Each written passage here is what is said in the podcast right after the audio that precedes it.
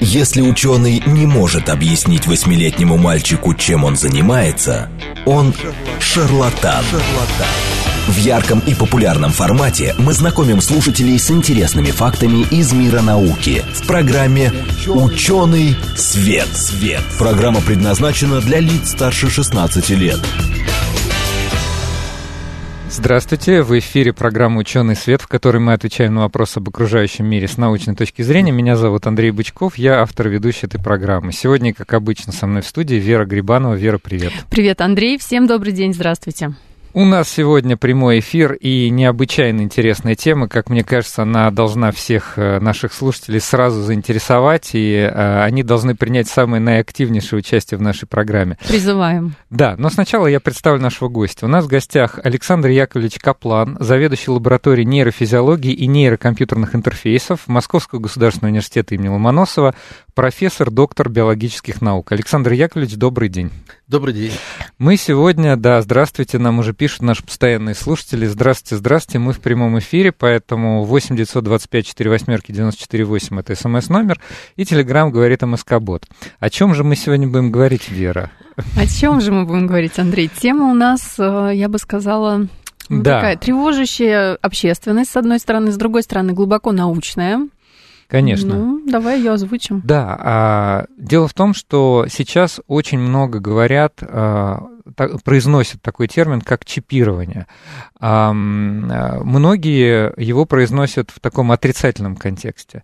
А, но на самом деле тема-то не нова, и мы сегодня поговорим как раз со специалистом, который, как я понимаю, достаточно давно занимается этой тематикой. И ам, видите ли, в чем дело? Опять вот то, что говорят про чипирование плохое, связано с тем, что, а, ну, есть опасения, что Есть это... незнание еще. Да, есть, есть опасения, что это как-то негативно скажется на, на нашем здоровье, но а, ведь есть заболевания, при которых это может оказаться, наоборот, спасительным. Но тут мы дилетанты, поэтому мы вот спросим у нашего гостя, да, тебя слышно, да, Да. мы спросим нашего гостя, скажите, пожалуйста, Александр Яковлевич, чипирование а, вообще вот у, к людям, оно применяется? И что это такое для тех, кто, может быть, не знает? Э, Вы знаете, давайте сразу определимся. Чипирование, слово чип. Да, То есть это внедрение каких-то чипов. Чип это некая микросхема, которая решает какие-то задачки, там вычисляет что-то, управляет чем-то. Вот что такое чип. Э, Эти микросхемки действительно сейчас маленькие и могут чем угодно управлять, и стиральной машиной, и самолетом, и прочее. Но чипы в голову не вживляются. Вживляются пучки электродов, то есть э, проводков, которые, через которые можно либо регистрировать электрическую активность мозга, либо посылать туда электрическую стимуляцию. Вот что действительно вживляется по медицинским показаниям. То есть это какая-то такая ложная информация о том, что именно чип будут, ну, будут или уже да, вживляется в мозг. То есть это какое-то незнание на поверхности. Ну, это, общем, наверное, наверное из фильмов, из э, э, фантастики и прочего, что, так сказать, что-то такое управляющее, что делает человека киборгом. На основе чего возникает очень много разных мифов, конспирологических, в том числе теорий и прочего-прочего. да, но э, я так понимаю, что на мозг вообще можно воздействовать совершенно различными способами. И э, воздействовали уже довольно давно. Я думаю, что и 100, и 200 лет назад люди могли каким-то образом действовать на мозг. Вот скажите нам, пожалуйста, а какие вообще подходы? Что вообще можно с мозгом сделать? Э, Вы знаете, вы правы совершенно. На мозг можно действовать самым разным способом. И не 100, 200 и 300 лет назад, а тысячу лет назад и две тысячи лет назад известно, что э, древние врачи применяли разряды электрического угря, ну, это рыба, которая Рыба, генерирует в мгм. себе, да, электричество, э, для воздействия на голову, на мозг человека, чтобы он, допустим, э, был не столь агрессивным, или был не столь депрессивным, или даже если что-то помутнение рассудка, то тоже применяли этого угря. Видимо, какие-то позитивные результаты от такой мощной стимуляции там были. Но, но конечно, э, сейчас, сейчас, конечно, мозг это совокупность нервных клеток. И Их совокупность, мало сказать, их 86 миллиардов. Так что, естественно, они очень чувствительны, они очень чувствительны к химическим веществам и к электричеству. Потому что нервные клетки фактически работают на электричестве. И вот поэтому вот два пути таких основных и есть. Химический путь, таблетки всякие, и электрический путь. Можно воздействовать электричеством. Сразу, что, воп- да. сразу вопрос возникает. А что безопасней? Как, как э, воздействовать безопаснее? А, ну, вы знаете, э, казалось бы, таблетки, э, что от них, какая от них опасность? Ну, зависимость, например. Это, угу. это очень опасно. Побочный это, эффект. Могут. Да, всякие побочные зависят от дозы, от прочего. Поэтому, конечно, здесь вот, э, здесь вот надо слушаться врачей и, так сказать, не просто самому там что-то принимать. А другое дело, что электрическое раздражение, оно тоже, в общем-то, безопасно, если это его делать по врачебным предписаниям как это делается, допустим, в клинике. И здесь трудно сказать, что более опасно, что менее опасно. Надо просто пользоваться рекомендациями. Какие да? могут быть вот врачебные да, предписания? Давайте как-то хотя бы круг э, примерный очертим, чтобы понимать, когда это помогает. Ну, мы будем говорить о химическом или электрическом способе. Давайте про электрический. Про электрический способ. Да, вы знаете, значит, здесь вот э, при, э, если мы говорим об электрической стимуляции, то сразу нужно разделить это, эту, эти технологии на два больших таких типа – технологии, которые требуют проникновения этих самых проводков, которые несут электрические разряды прямо в мозг, мы называем это инвазивно, то есть надо делать дырочку в черепе, туда просовывать эти электроды, э, заглублять их, может быть, на 10 сантиметров даже. На 10 сантиметров? А, да, mm. да, да, да, это самые глубокие структуры там. А у нас же все-таки мозг Я больше, думала, чем 10 сантиметров. Меньше. Вот. Ну вот, а, а другое дело, что можно использовать так называемую неинвазивную стимуляцию. Прикладываются электроды прямо к кожной поверхности головы, и можно пропускать, допустим, электрический ток. Я сейчас не говорю, насколько это эффективно, важно, что метод как метод. И еще есть другой способ, не обязательно прикладывать прямо к э, кожной поверхности и пропускать не обязательно электрический ток, а подавать электромагнитные колебания ну, электромагнитный импульс. Это высокочастотные магнитные колебания. А согласно физическим законам, электромагнитные колебания в проводниках генерируют электрические. Вот таким образом можно сгенерировать электрический, электрический ток в нервных клетках, и он будет их возбуждать. Это так называемая транскраниальная магнитная стимуляция. Наиболее широко сейчас используется в клинике. Так что вот это такие технологии, две. Ну, вы спрашивали, а какие показания? Какие показания, да. Да, к тому, чтобы вдруг ни с того ни с сего электрически стимулировать мозг. А, здесь очень такая давняя история. Показания, ну, исходно, когда-то очень давно обнаружили, что например, для э, того, чтобы снизить агрессию, у человека. Бывают же люди очень агрессивные, неуправляемые агрессией, вот как-то что с, с этим бороться.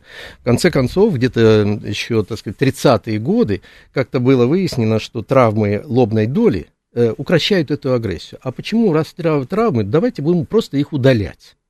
И вот с этого момента возникло такое направление лоботомия. То есть угу. надо просто удалить угу. кусочек, или же кто-то придумал мощный разряд электричества – по, по лоб, электрошок такой лобных долей, они действительно как-то теряют часть своих функций, и человек становится как шелковый. Вот такое за это даже дали Нобелевскую премию 49 года, но потом оказалось, что человек становится уже не той личностью, которая была. Это просто-напросто операция над личностью, что, в общем-то, не очень хорошо. Поэтому вот эти такие грубые методы ушли, но зато э, подоспела уже тонкая стимуляция. Может быть, вживить электрод в какое-то точное место этого, этой лобной доли и там стимулировать. Так что вот это одно из таких предписаний было. Ну а дальше уже развивая эти методы, например, депрессия. Депрессия, оказывается, она тоже поддается. И есть всякие теории, что, допустим, депрессия развивается, если одно полушарие доминирует уж слишком над другим полушарием. Ну, давайте тогда будем второе полушарие, которое ослабло, будем стимулировать электрически. И как это вот ни странно звучит, эффекты есть. И довольно так развивается эта техника разными способами. Транскраниальная магнитная стимуляция, прямым там живлением электрической, э, для электрической стимуляции. Но и самые такие наиболее эффективные эффектные, я бы сказал, эффективные и наиболее востребованные методы – это в случае, если у человека тяжелые приступы эпилепсии.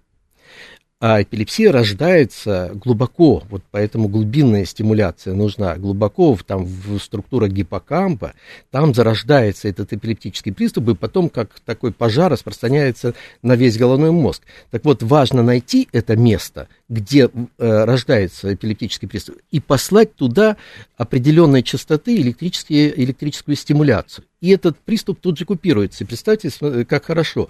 Если опустить туда электрод, этот электрод будет регистрировать непрерывно, и маленькая микросхемка, ну, можно назвать ее чипом, но, правда, она не вживляется, она подшивается под кожную поверхность, допустим, на черепе или там в районе ключицы под кожу. И вот она чувствует, ага, вот-вот сейчас начнется этот приступ и переключает на маленькую батарейку, которая посылает туда электрический ток, все купируется. И человек даже не знает, что у него вот сейчас мог бы быть приступ. А вот без этого он мог бы каждый час, допустим, в течение дня иметь такие приступы, это не жизнь. Точно такая же история с эм, купированием приступов тремора – при разного рода заболеваниях, в частности, для, при паркинсонизме. И сейчас между нами вот э, ходят и в России, и в Москве примерно 100 тысяч человек с живленными такими конструкциями, которые называются глубокая электрическая стимуляция мозга. Так что, видите, предписания самые разные, я не все перечислил. Да, и, кстати говоря, про, и про перкинсонизм мы слышали, что да. э, внедряется. Ну, мне кажется, что бояться тут точно не надо, потому Наоборот, что это можно сравнить скорее. с, например, кардиостимулятором, который тоже устанавливается и в случае необходимости помогает сердцу работать Совершенно лучше. Совершенно точное сравнение, да. Давайте несколько комментариев наших слушателей. Давай, Коль скоро давай. мы обещали интерактив, прямой эфир, мне очень нравятся комментарии. Например, э, ну, начнем с юмористического. Михаил пишет, 84-й э, жена так действует на мозг. Никакого чипирования не надо. Но, видимо, что человек становится как э, шелковый. Слушатель 65-й боится, пишет, какой ужас и точку. И ну, ужас ну, пишет через, через О. Да. Ну, мне кажется, что понятно. Вот, про, просто страшно. А слушатель мастер пишет, по правде, никакого чипирования в реальности нет. Бионический протез работает совсем по другому принципу. Кстати говоря, мы обязательно поговорим о том, по какому принципу и что такое бионический протез. И другой слушатель, а, не могу прочитать его э, никнейм, спрашивает, э, точнее пишет э, его взгляд, что чипированием сейчас называют вакцинацию после какого-то интервью с Биллом Гейтсом. Ну, мы слышали, ну, да. Вот оно на лицо. Да, ну вот сегодня будем разбираться. Уже, мне кажется, ответ прозвучал. Давайте идти последовательно. Эм, Александр Яковлевич, а как вообще давно ученые используют, ну, не знаю, вот эти вот воздействия, как это сказать, сказать, прямое, ну, в общем... Прямое а, воздействие электрического импульса на мозг, да, да его дав- отдельные части. Давно ли появилась эта технология? Вы знаете, ну она сначала появилась как средство такое изучения функций мозга. Вот как узнать, за что отвечает конкретная там область мозга. Э, можно ее удалить и посмотреть, что получится. Так и делали, делали на животных. То есть Но... удаляли мужичок, например, и да, потом все да, нет совершенно правильно, это правильный пример, да. Угу. Ну или маленькие такие области можно удалить, потом посмотреть, что получается. Но это же на животных делали, даже и на животных это не очень-то хороший способ. А как для человека что сделать? Вот тут вот электрическая стимуляция, то есть не удалять, а наоборот стимулировать, активировать эту область. И наиболее такой, э, такой, такой рассвет, можно сказать, этого э, тестирования структур мозга, можно сказать, картирования мозга, если говорить о корковом представительстве на коре разных функций, это канадский нейрохирург Пенфилд. И вот он сделал систематическое исследование, были сотни испытуемых, не испытуемых, точнее, пациентов, потому что это все делалось для того, чтобы во время э, нейрохирургических операций, потому что у человека реально чем-то страдал, нужно было картировать, что там у него с конкретной областью, и поскольку у него было сотни таких пациентов, он сделал карты распределения функций просто по результатам стимуляции. Ну, например, стимулируется одна область, тут же начинает шевелиться, допустим, какой-то конкретный палец. Ага, наверное, эта область она посылает команды к мышцам, значит, это моторная область. А другая область какая-то, чувствуется какое-то... Э, как, что-то, что-то на коже ползет. Наверное, это сенсорная, совершенно mm-hmm. верно, это тактильная чувствительность. Также можно прокартировать зрительную чувствительность и прочее. И также делалось с глубинными структурами. Так что это вот изучалось э, прицельно довольно-таки давно. Пенфилд работал еще в 30-е годы. Так что вот с этого момента все и пошло. То есть достаточно давно. А вы говорите, э, вы вообще произнесли такое интересное слово картирование. Насколько я его понимаю, речь идет о составлении карты мозга. То есть как устроены те или иные зоны и за что они отвечают. А вот вообще для чего это может нам быть полезно, а, вот это самое картирование. И, может быть, поподробнее расскажете, как вот э, картирование вот этих, вот этих глубинных структур а, происходит. Ну, картирование это составление совершенно верно. Карты функций мозга. Функции мозга. Не как он построен структурно. Для этого, значит, нужен рентген, там нужна посмертная анатомия, там что-нибудь такое. Вот. А чтобы вот функцию вызвать, конечно, вот хорошо бы ее стимулировать. Поэтому по, по возможности с людьми такие дела не делаются в эксперименте. Я уже говорил, только по медицинским показаниям, если что-то делается, например, нейрохирургическая операция, во время этого приходится тестировать, что там, где там, вот какая функция. И вот так были составлены карты функций. В основном самые подробные карты это корковых структур, то есть это то, что лежит на поверхности. Естественно, там даже не нужно э, опускать эти стимулирующие электроды вглубь, а прямо по поверхности. Но и внутренние структуры, конечно, тоже. Но и э, больше всего это делалось на, все-таки на животных. Ну, например, вживляется такой электрод в кошке в такую структуру височной области, которая называется амигдала, миндалина. И стимуляция этой зоны приводит к резкой агрессии. Я сам видел эти эксперименты. А, к резкой агрессии кошку можно взять так на руки, она вроде добрая, все в порядке. Но как только начинаешь стимулировать это ядро, она тут же начинает кусаться, царапаться и так далее. Вот вам такая рождение агрессии. Оттуда, значит, всякие теории о том, что вот это вот миндалина и связанные с ней структуры, это вот, значит, Защитная эмоциональные. Да, да. Вот, видите, и таким образом, получается, можно прокартировать. Но я хочу тут упомянуть, что самое э, для человека, самое такое подробное картирование сделали две войны. Первая и Вторая мировая война. То есть по результатам ранений. И отечественные э, э, ученые, крупные ученые, известные во всем мире, Александр Романович Лурия, вот он написал целую книгу, такую нейропсихология, которая по результатам этих раневых эпизодов составил карты функций коры коры и глубинных структур мозга. Кстати говоря, вот эта э, часть, которую мы обсуждали только что, э, я правильно понимаю, что ее можно назвать частью лимбической системы, миндалина, Совершенно верно, конечно. Их да. даже две, насколько я понимаю. Ну, да. по крайней мере, у человека точно две. Ну, слева-справа. Да. А, значит, она при стимуляции вызывает агрессию у кошки. Но можно ли сказать, что это вообще такая важная часть эмоциональной системы, которая может отвечать не только за эмоцию там, страха да, или там, агрессии, а вообще за, за, за яркий эмоциональный ответ? А... Ну, э, э, совершенно очевидно, что эти структуры лимбической системы, они как-то очень сильно включены вот э, в, в, функцию эмоциональной, реализацию эмоциональных функций. Но нельзя сказать, что есть такие центры эмоций, центр агрессии, центр там чего-то еще эмоционально. Они все интегрированы, потому что исходно можно, может поступить просто зрительный какой-то сигнал. Вы просто смотрите на картинку, которая для одного человека просто картинка, а для другого человека вызывает агрессию. То есть сначала нужно было, чтобы подключились зрительные зоны, потом должна подключиться память, да. да, потом еще что-то, и потом все это выливается уже, чтобы вызвать э, уже эмоциональный оттенок, так уже в лимбическую систему. Поэтому всегда мозг работает как целиком. У меня другой вопрос возник применительно как раз к лимбической системе. Например, а, как я понимаю, лимбическая система, в частности, отвечает за то, что а, мы можем не устоять вечером, скажем, перед холодильником и пойти на ночь наесться эклеров.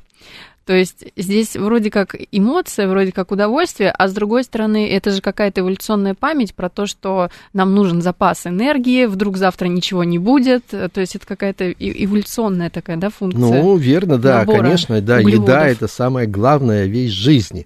Без еды нет жизни. Поэтому, конечно, много древних таких рефлексов, инстинктов, они у нас включены, и поэтому, когда мы хотим худеть или ничего-то не есть, это, конечно, преодоление себя. Но я бы сказал, что здесь не столько эмоциональные, тут волевые качества, как раз фронтальная кора, лобная кора, она контролирует наши, значит, эмоции в том числе.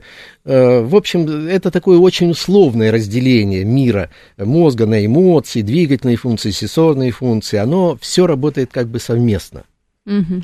Хорошо. Ну, то есть вот, допустим, мы можем с помощью э, там, имплантирования, да, можем изучать, э, картировать мозг, да, можем каким-то образом понимать, как там все устроено, а можем ли мы заниматься улучшением мозга? То есть можно ли каким-то воздействием привести к тому, что, например, когнитивные функции или память улучшатся? Э, ну вот мы с вами говорили уже, что есть э, инвазивные методы, и есть неинвазивные методы. И когда э, терминологически, когда мы говорим об имплантировании, это значит, что мы надолго закрепляем внутри мозга, закрепляем какой-то там электрод или какое-то устройство электродное. Надолго. Но, как правило, в нейрохирургических операциях ничего надолго не закрепляется. Просто вводятся во время операции, может быть, на сутки оставят, потом извлекут. То есть это не настоящее имплантирование, это просто вот введение электродов. Но да, можно вот в случае, когда это оставляется надолго, в случае, как мы разбирали с эпилепсией, вот это импланты. Их меняют через какое-то время или они один раз и навсегда? Э, нет, нет, это вот та же самая аналогия с кардиостимулятором, там же электроды, они вживляются прямо в мышцу сердца. Угу. И постепенно это же это же электроды, это чужеродные, э, э, чужеродные объекты в, внутри нашего тела. Они отторгаются рано или поздно. И вот, э, отвечая на ваш вопрос, электроды такие, даже из самого хорошего такого материала, отработанного, инертного, ну, 2-3 года. Это максимум. Потом они стоят, становятся неэффективными. Они обрастают соединительно-тканными там оболочками, и через них уже ничего невозможно стимулировать. Так что придется это все удалять. Но, видите, не всегда нужно вот это вот, ваш вопрос был, я помню, о том, что, ну как там, мы можем наши, наши, так сказать, когнитивные, так сказать, функции, память, внимание, мышление, там, как-нибудь э, усилить в какой-то момент, ну, например, там, на экзамене, а у вас этот, этот имплант уже стоит, вы кнопочку там нажимаете, подстимулировали и решили задачку. А, к сожалению, вот такого, такого способа пока что нет, и мне кажется, это вообще, в принципе, теоретически невозможно. Мы просто тут должны понять одну простую вещь. Мозг это, это очень сложная информационно-аналитическая система. Условно говоря, каждый нейрон выполняет очень такую строго очерченную для него аналитическую функцию. И представьте, туда вводится электрод, через который одновременно – активируются сотни тысяч нервных клеток, которые, вообще-то говоря, занимаются разными делами. Ну, какой-то вот какой-то обобщенный эффект, может быть, и можно получить. Но тонкие эффекты теоретически нельзя получить. Даже если мы введем такой электрод только к одной нервной клетке. Ну, хорошо, вот эту вот аналитическую функцию этой нервной клетки, которая вообще-то незаметна никому, даже нам самим, ну, она, может быть, будет и там подстимулирована. А так, в целом, мы функцию не можем сделать. А все это функции памяти, внимания, мышления, это же все очень сложные функции. Как их усилить? Э, нужны, это же операции с, э, с базой данных, базой знаний, э, э, какой-то остротой восприятия конкретных формул и так далее. Ну, как мы будем это все э, стимулировать? Поэтому таких уж особых эффектов ожидать здесь нет, мы не можем. Но общая такая подвозбудить немножко мозг, ну, как мы пьем, допустим, выпьем чашку кофе или чего-нибудь еще, и как-то приходит какая-то бодрость, действительно, можно просидеть больше 2-3 часа еще чем-то заниматься и так далее. Вот э, э, кофеин тоже такой общий такой стимулятор, он же не подходит к конкретной клетке, он действует тотально на все. Все немножко подвозбуждаются. Вот такой эффект можно получить. Но только вот электроды действительно нужно правильно располагать, так, чтобы все-таки вот они стимулировали правильные массы нейронов. Ну и вот научные статьи, конечно, много научных статей, где показано, что можно в конкретных примерах, например, человек занимается вспоминанием э, таблицы умножения, и оказывается, что если стимулировать электрический мозг, то может быть статистически значимо на 5% вот, э, ускоряется эта функция. Э, вот примерно в таких пределах. Так что, ну, особо ожидать тут такого влияния именно на интеллектуальные наши функции мы не можем. Понятно, хорошо. Ну, у меня еще есть несколько вопросов, но я их задам после перерыва. У меня тоже есть, и я их тоже задам после да. перерыва. Давайте я вам напомню сегодняшнюю тему. У нас сегодня прямой эфир, и в студии Александр Яковлевич Каплан, заведующий лабораторией нейрофизиологии и нейрокомпьютерных интерфейсов МГУ имени Ломоносова, профессор, доктор биологических наук. Мы сегодня обсуждаем тему, которую мне довольно сложно сформулировать в виде одного-двух предложений. Ну, а, мы обсуждаем воздействие на мозг, вот если обобщить. И а, конкретно всех волнует тема, допустим, электрического воздействия. Кто-то это называет, может быть, чипированием или имплантированием. А, ну вот об этом мы сегодня как раз пытаемся поговорить и уже. Разобраться. Да, и разобраться. На наш взгляд, ничего в этом страшного нет. Иногда это необходимо по медицинским показаниям. Слушайте нас после перерыва. А, мы продолжим. В ярком и популярном формате мы знакомим слушателей с интересными фактами из мира науки в программе «Ученый свет». свет. Здравствуйте, в эфире программа «Ученый свет», в которой мы отвечаем на вопросы об окружающем мире с научной точки зрения. Меня зовут Андрей Бычков, я автор и ведущий этой программы. Сегодня со мной в студии Вера Грибанова. Вера, привет. Привет, Андрей, еще раз. Всем добрый день. Сегодня мы обсуждаем чипы, в, в, встроенные в мозг, э, значит, э, транскраниальную магнитную стимуляцию. Картирование мозга. Картирование, да. Но на самом деле все мы это обсуждаем, как обычно, с научной точки зрения. Никакого скандала здесь нет, ни, никакого, так сказать, сказать, э, вау-эффекта. Интриг тоже нет, да. но небольшое как сказать, исследовательское расследование. Да, а как нам наш гость сказал, даже уже даже вот электрическое воздействие на мозг осуществляется уже там с 30-х годов 20 века, а то мы, есть кстати, достаточно давно. У нас в гостях Александр Яковлевич Каплан, заведующий лабораторией нейрофизиологии и нейрокомпьютерных интерфейсов МГУ имени Ломоносова, профессор, доктор биологических наук. Александр Яковлевич, добрый день еще раз. Добрый день еще раз. Вы знаете, мы в начале первую половину посвятили, э, так сказать, какому-то такому ликбезу, причем перескакивали с темы на тему. И э, я хочу запустить голосование. Да, я тоже очень хочу узнать мнение нашей аудитории. Да, все-таки вот прослушав первую часть программы, а, продолжаете ли вы бояться чипирования, что когда-нибудь в будущем а, будут такие воздействия на мозг, которые могут как-то ухудшить вашу жизнь, скажем так. Ну, я, мне, мне, с одной стороны, хочется корректно задать вопрос, с другой стороны, я понимаю, что если сейчас будут такие вот очень обтекаемые формулировки, то большая часть аудитории ответит, наверное, нет. Не бо... А ты хочешь именно слово чипирование использовать, ну, да? понимаешь, вот люди, э, мы, мы видим опросы, мы видим э, то, что люди пишут в интернете или э, просто живьем общаемся, и слышим, что есть подобное опасение. Поэтому давайте так, вы все-таки, давайте я вот запускаю голосование и говорю. Значит, вот позвоните, пожалуйста, по телефону 8 495 134 21 35. Если вы все-таки боитесь, что в будущем вот это вот электрическое воздействие на мозг или чипирование как-то нам повредит и плохо подействует на человека да. или на человечество. То есть, ну, это плохой эффект. 8 495 134 21 35 или 8 495 134 21 36 это хороший эффект, ничего в этом, так сказать, нет, и надо не, на, надо не бояться. Еще раз, значит, э, у нас голосование. Два варианта ответа. 8 495 134 21 35. Вы боитесь в будущем, что чипирование или электрическое иное воздействие на мозг э, может э, выйти боком человечеству. Вот. 8 495 134 21 36 нет. Ничего в этом плохого нет. Ну, не боитесь. Да, э, Александр Яковлевич, надеюсь, я не слишком вот как-то, так сказать, сформулировал некорректно. Нет, нет это, это, я думаю, это правильный вопрос, потому что для большинства чипирование это как раз и есть стимуляция, воздействие на мозг, так что это вот интересно действительно будет и мне. Да, я потом вам скажу, буквально через пару минут мы дадим нашим слушателям поучаствовать в голосовании, я вам скажу результат, а, значит, э, задам сейчас вам другой вопрос, который является продолжением нашей дискуссии из, из первой uh-huh, части. Uh-huh. Вы сказали, что вот э, нельзя воздействовать на интеллектуальные способности. Можно чуть-чуть только подстимулировать какие-то функции мозга и получить эффект, сопоставимый там, с чашкой кофе. А контролировать нельзя. То есть какие-то функции включить, отключить, вот тоже с помощью электрического воздействия на мозг.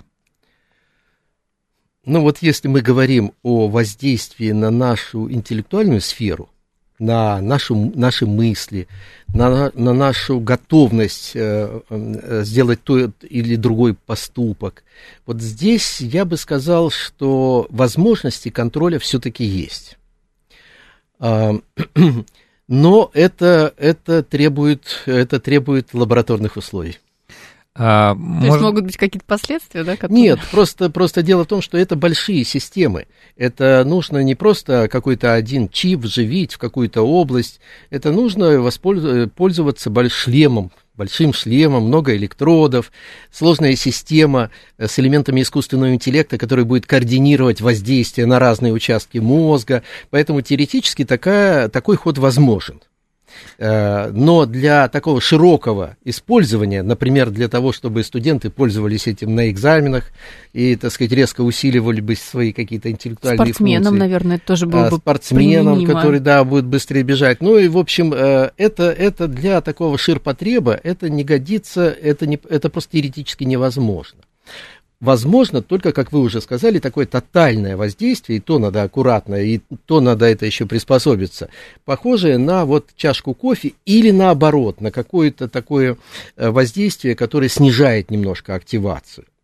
Есть такие. Валерьянка, эффект. например, вот она снижает, допустим, активацию. Такое тоже возможно в зависимости от частоты стимуляции. Ведь когда мы говорим электрическая стимуляция, это же не просто стимуляция. Какая частота, какая сила тока, сколько электродов одновременно воздействует. Там большое хозяйство. Ну, вы знаете, Звучит сложно не, очень. не убедили мы наших слушателей. Результаты голосования такие. Да, то есть боятся в будущем, что какие-то могут быть негативные последствия, ответили 86% тех, кто пожелал позвонить, и 14% ответили нет.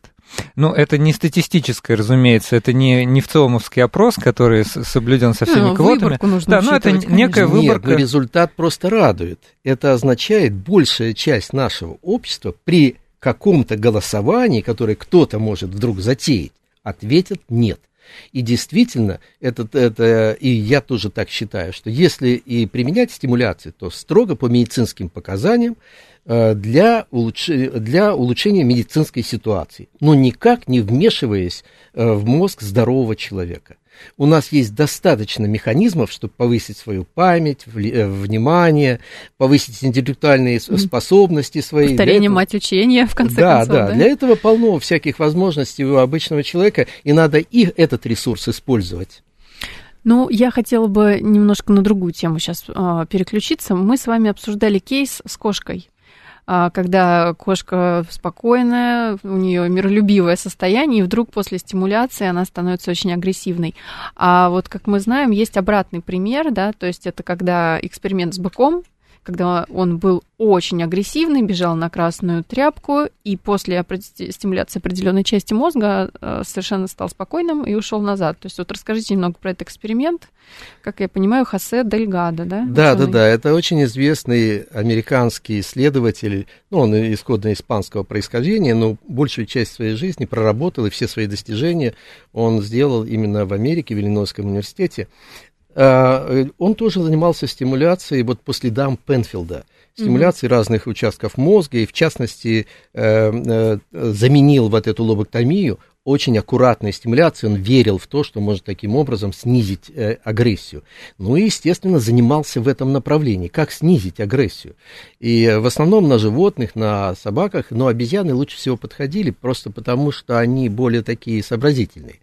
Но э, для такого, такой ход, пиаровский ход, он сделал в своей родной стране, э, в Испании, на своем ранче, да, где действительно э, показана была какая настоящая корида, бык разъяренный, все, все верно, да, несется на Тореадора, и в этот момент вдруг он останавливается и даже отворачивается от этого, как будто бы он забыл, что он хотел делать. В этот момент происходила стимуляция, тормозящая стимуляция Мгм.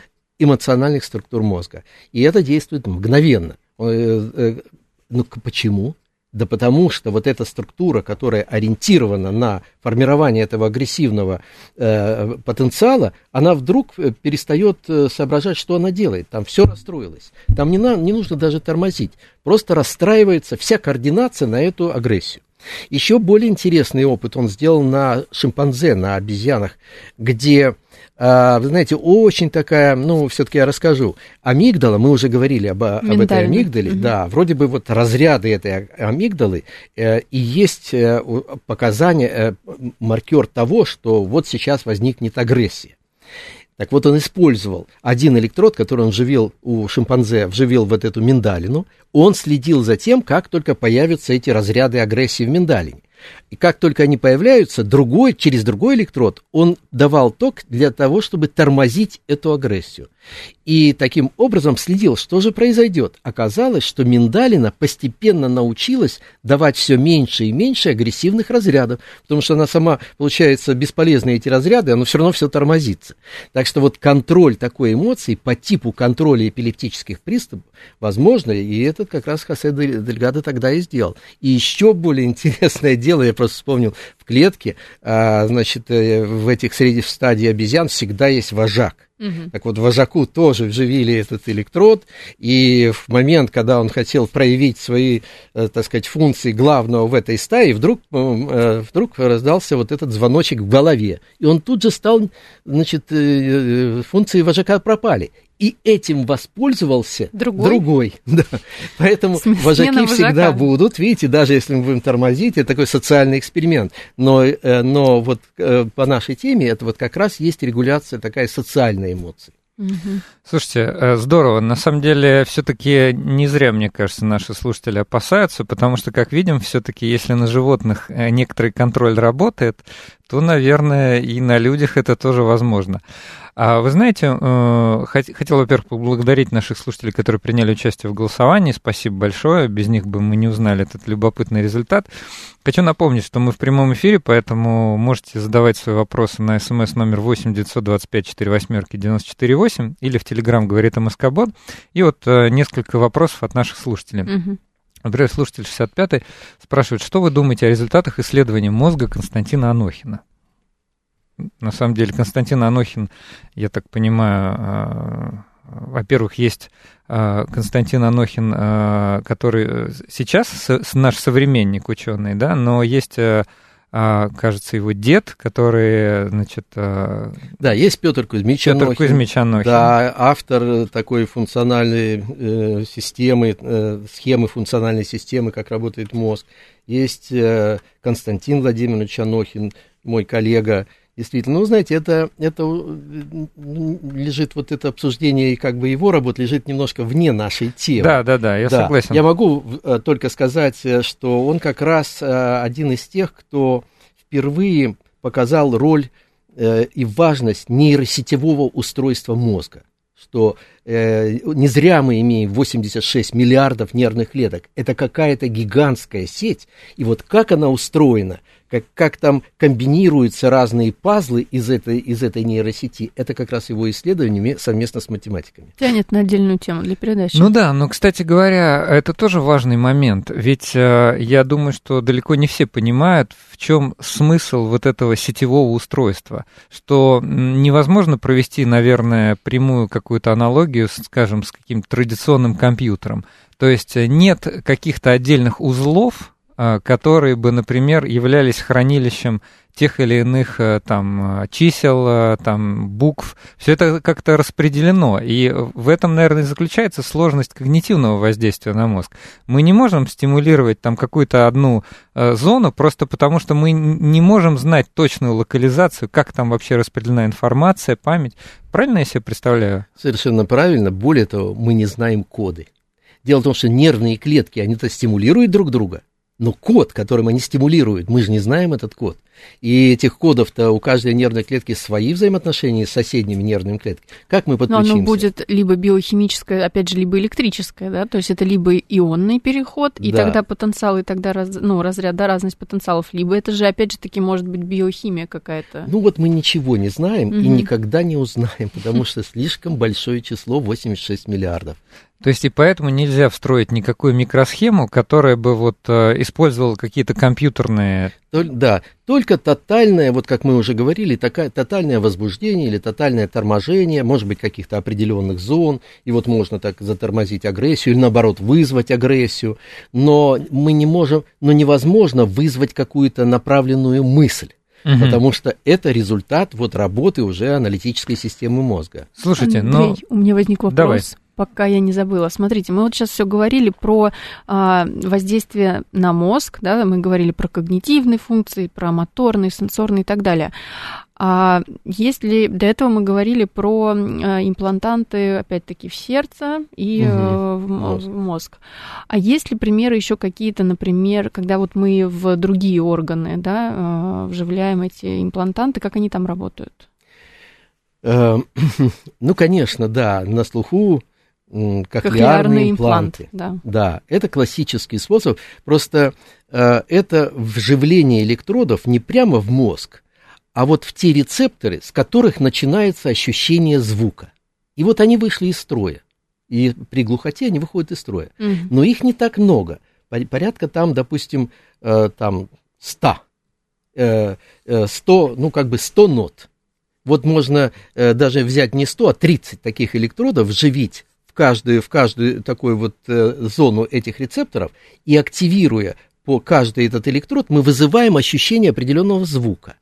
Ну и, следовательно, если играть вот на этих, э, на этих э, стимуляциях, то мы можем сделать последовательное э, преобразование речевого высказывания как- какого-то внешнего человека в э, распределение стимуляции прямо в, этом, в этих рецепторах. Вот вам, пожалуйста, уже имплант, таких 70 тысяч сейчас. То есть получается, что мы здесь все равно как бы воздействуем на мозг, но просто посредством Да, рец- только рецептора. поскольку рецепторы вышли из строя, приходится стимулировать те клетки, которые были связаны с этими рецепторами. Эти клетки уже не, не воспринимают звук. Приходится его трансформировать, преобразовывать в стимуляции электрические, а дальше уже все пойдет как... Хотя этому тоже надо учиться.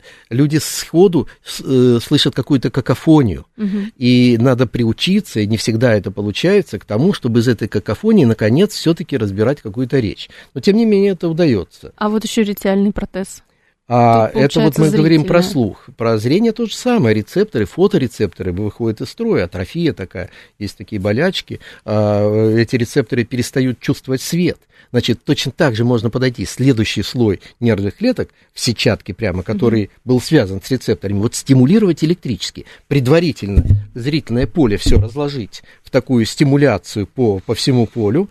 И так вот по, по каждому электродику стимулировать сетча- э, сетчатку. Ну а дальше мозг опять же будет видеть некую какофонию, но постепенно в результате тренировки такие пациенты, они могут уже обходить препятствия. Они, конечно, не видят эту картину. Ну да, речь что- не о полном да, потому что там возобновлении. вживляется всего 64 таких стимулирующих электрода, а число светочувствительных рецепторов в сетчатке 126 миллионов.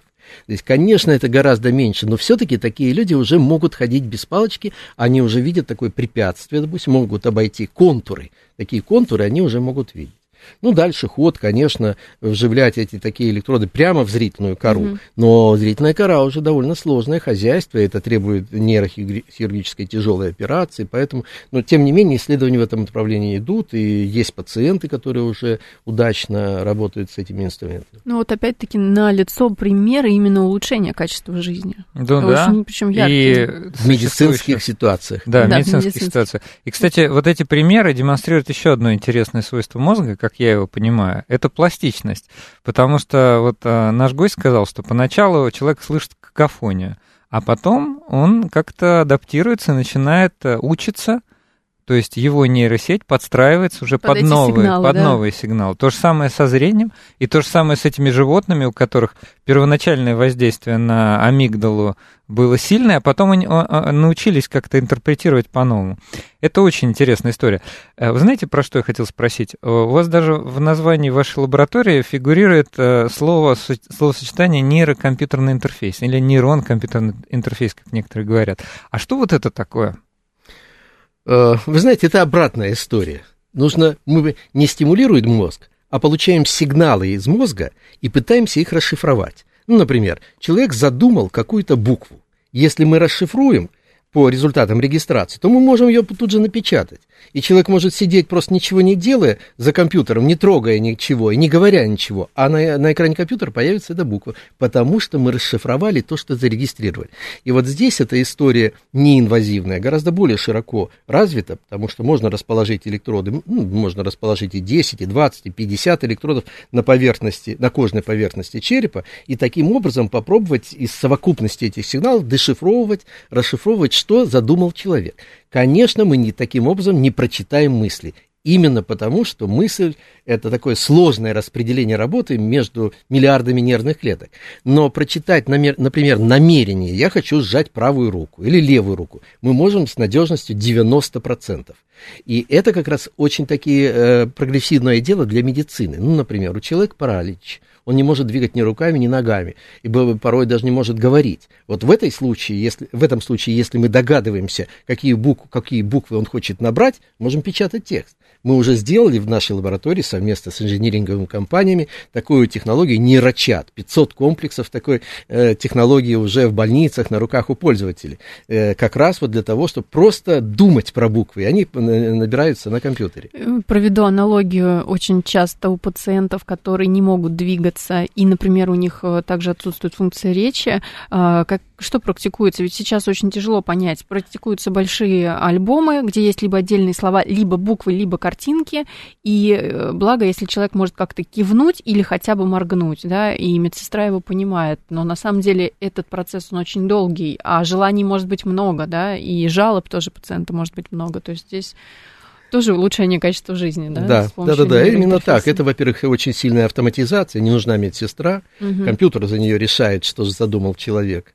Да, а в случае, в случае, если человек задумывает моторные образы, то оказалось, что моторные образы, они могут а, используя пластичность мозга, заново сконфигурировать нейронные сети, в которых часть нейронов погибла, они заново сконфигури... сконфигурируют, и рука начнет работать. Но для этого нужно вызывать этот образ. И вот для того, чтобы это активировать, этот процесс, мы регистрируем, мы чувствуем, в какой момент он хорошо, ярко этот образ представляет, даем сигнал на какой-то тренажер, который и движет руку. И таким образом намерение к действию притворяется в действие. Мозг постепенно понимает, как же это сделать так, чтобы рука двигалась. Постепенно это происходит. Но это не только мы делаем, это делают э, многие лаборатории в мире. И я так понимаю, как раз а, то, что вы сейчас э, объясняли, это неинвазивное воздействие. То есть здесь ничего не надо... А Нет воздействия. Даже тут мы регистрируем то, что есть на, э, на коре. Э, никак не воздействуем, э, но э, здесь может быть и инвазивные, конечно, вживления, потому что как только мы открываем череп или делаем дырочку и вставляем туда электрод, мы более точно добиваемся более точного позиционирования электрода, и таким образом расшифровка того, что происходит в мозгу, становится более точной, более ясной, более тонкие функции. В частности, если такие, такую систему сделать инвазивной, то человек сможет управлять манипулятором вместо собственной руки руки, и манипулятор просто-напросто будет обслуживать. Ну, подать со стола стакан э, с напитком, э, что-то сделать еще, да, да, разнообразные функции, и эти примеры уже есть. На открытии чемпионата мира по футболу, по-моему, в 2014 году а, первый, ну, как бы вот первый вот этот, э, как не, не голос. Подача мяча. Да, первая подача мяча, ее сделал э, пациент с помощью вот как раз э, Такого протеза. нейроинтерфейса, да, да подготовлен Мигуэлем Николелисом, американским исследователем, который, который вот в котором, в лаборатории которого как раз разрабатываются такие нейроинтерфейсы. И, кстати говоря, одним из сотрудников этой лаборатории, главных сотрудников, самым главным сотрудником был наш отечественный исследователь Михаил Лебедев, который теперь уже будет будет работать в Сколково. Хорошо. Это а, Слушайте, 77-й несколько раз задает вопрос. Слушайте, вот вы спрашиваете, а в далеком будущем возможно? Что именно? Можете чуть-чуть поконкретнее. И э, как раз у нас остается полторы минуты. Такой хороший, безобидный вопрос от слушателя 65-го, который мы всегда задаем э, нашим ученым. А какие у вас ближайшие научные цели? Классный вопрос. Знаете, Отличный две. Вопрос. Две, если говорить вот о совокупности стимуляции и нейроинтерфейсных технологий, это две вещи. Первое, синтезатор речи для людей, которые не могут говорить. То есть это требует точного, точного позиционирования электрода, и это, конечно, такая, может быть, уже инвазивная история, чтобы очень точно чувствовать слова и отдельные буквы. Через синтезатор человек будет говорить, условно говоря, своими мыслями, а при этом э, э это будет практически то же самое. Это первое. Вторая вещь, она тоже с медицинской историей, это спинальные пациенты. Это э, сделать шунт, который подает команды из мозга напрямую, из головного мозга, напрямую в ту зону спинного мозга, которая отсоединена от головного мозга вот при пересечении э, при травме.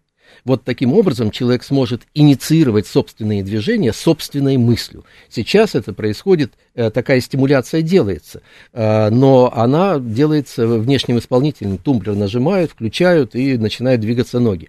Вот нужно сделать это так, чтобы стимуляция эта, в данном случае уже спинного мозга, начиналась от мыслей самого пациента. Хорошо. И это дело ближайших трех-пяти лет. Здорово. Мы пожелаем вам удачи в реализации этих проектов. Это очень важно, мне кажется, для людей, для человечества. А у нас сегодня в гостях был Александр Яковлевич Каплан, заведующий лабораторией нейрофизиологии и нейрокомпьютерных интерфейсов Московского государственного университета имени Ломоносова, профессор, доктор биологических наук. Надеюсь, что мы сегодня для вас все-таки приоткрыли этот мир воздействия на мозг, исчитывания... С научной точки зрения. Да, с него информации. А в эфире была программа «Ученый свет». Мы с вами услышимся в следующую субботу. Всем пока.